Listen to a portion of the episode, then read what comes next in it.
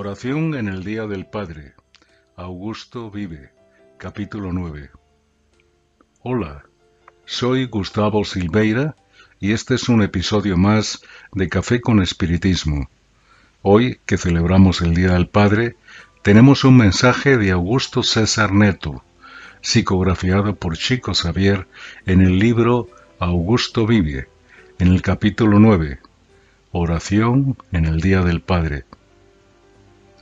Reflexionar sobre la paternidad, como expresa el libro de los espíritus, es hacerlo sobre una de las más sublimes misiones que Dios nos concede.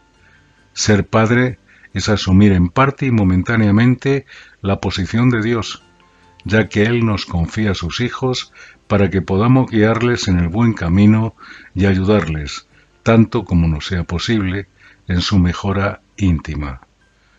El amor que se da sin esperar nada cambio, que ayuda aunque no esté de acuerdo, que educa con un no y que intenta dar siempre lo mejor de uno mismo.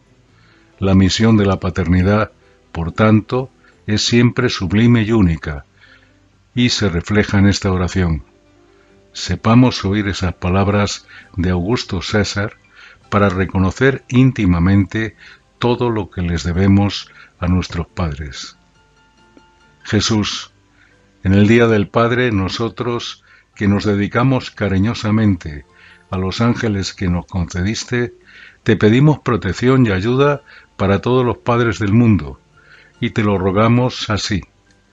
Ayuda a los que sufren por los hijos arrebatados por la muerte, y que muchas veces no tienen ni tiempo para llorar, a los que cargan con hijos pequeños que tienen enfermedades incurables, a los que soportan obstáculos y tentaciones para ser fieles a sus compromisos, a los que pierden energía en muchas actividades para sustentar el equilibrio de la comunidad, pero que no encuentran paz en el hogar, a los que se sumergen en tribulaciones y llegan al hogar deseando la paz y se encuentran solo con problemas e incomprensión, a los que luchan en el día a día para que sus hijos puedan vivir y crecer y alcanzar su futuro, a los que no se encuentran bien en sus tareas profesionales, pero se callan tolerando los sacrificios por amor a la familia, a los que intentan todo lo posible para rescatar sus deudas, a los que se les llama cuadriculados cuando dan buenos consejos, a los que sufren al trabajar para recuperar su propio equilibrio, por todos los que llegan a la vejez después de luchar para que su familia sea fuerte y feliz. Jesús bendice a todos los padres a los que comprendemos sin amar o que nos aman sin comprender, que tu providencia les acoja. Así sea. Demos gracias a Dios por habernos dado a alguien que nos concediese la vida.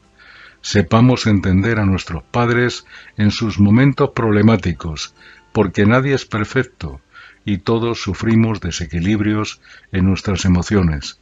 Sepamos reconciliarnos con ellos ante un problema que nos puedan haber causado y aceptarles como son, reconociendo que nos han dado todo lo que necesitábamos hasta llegar al día de hoy.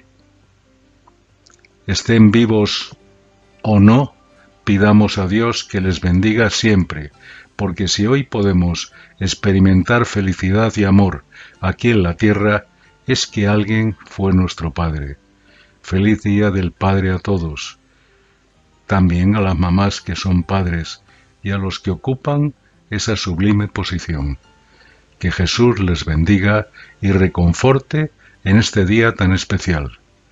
Un fuerte abrazo y hasta el próximo episodio de Café con Espiritismo.